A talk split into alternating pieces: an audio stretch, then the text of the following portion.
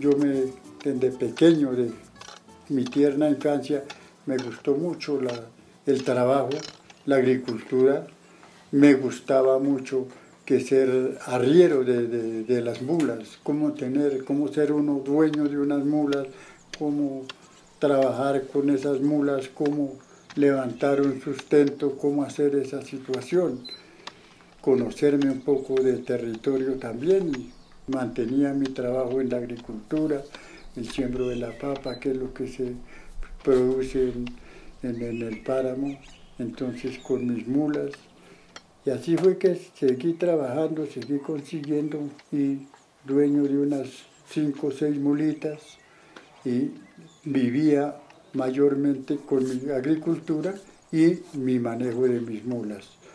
Yo sacaba carga del territorio de El Palmar, que eso está en el departamento del Meta, y nos adentrábamos hasta por allá a sacar alberja seca, frijol seco, bueno, todo grano en seco que sacan en esa tierra, una tierra muy productiva, ya tierra caliente, y allá nos adentrábamos con nuestras mulitas, echábamos 2 días entrando de San Juan a adentrarnos al territorio de Palmar, de Duda, y de otros 2 días saliendo con las mulas con carga. Nos ganábamos nuestro sustento y eso nos servía para ayudas de la sostención de los hijos y para vestuario, para ayudas de mantener, de hacer.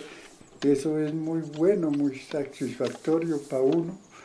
Vive uno divertido al pie de sus mulas, alegre, contento, pero acaba uno mucho la salud. Eso es una cosa que da uno un sufrimiento siempre tremendo.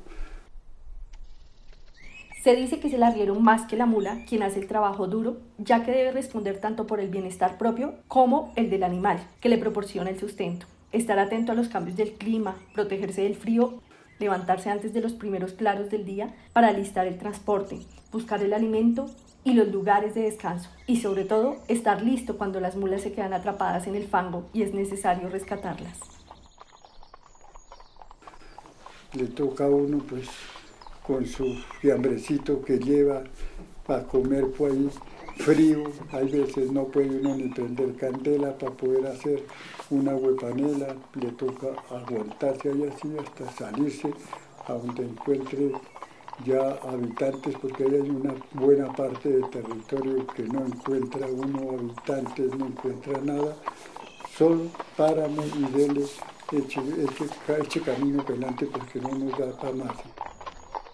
El arriero llegó a tener un papel muy respetable en Sumapaz.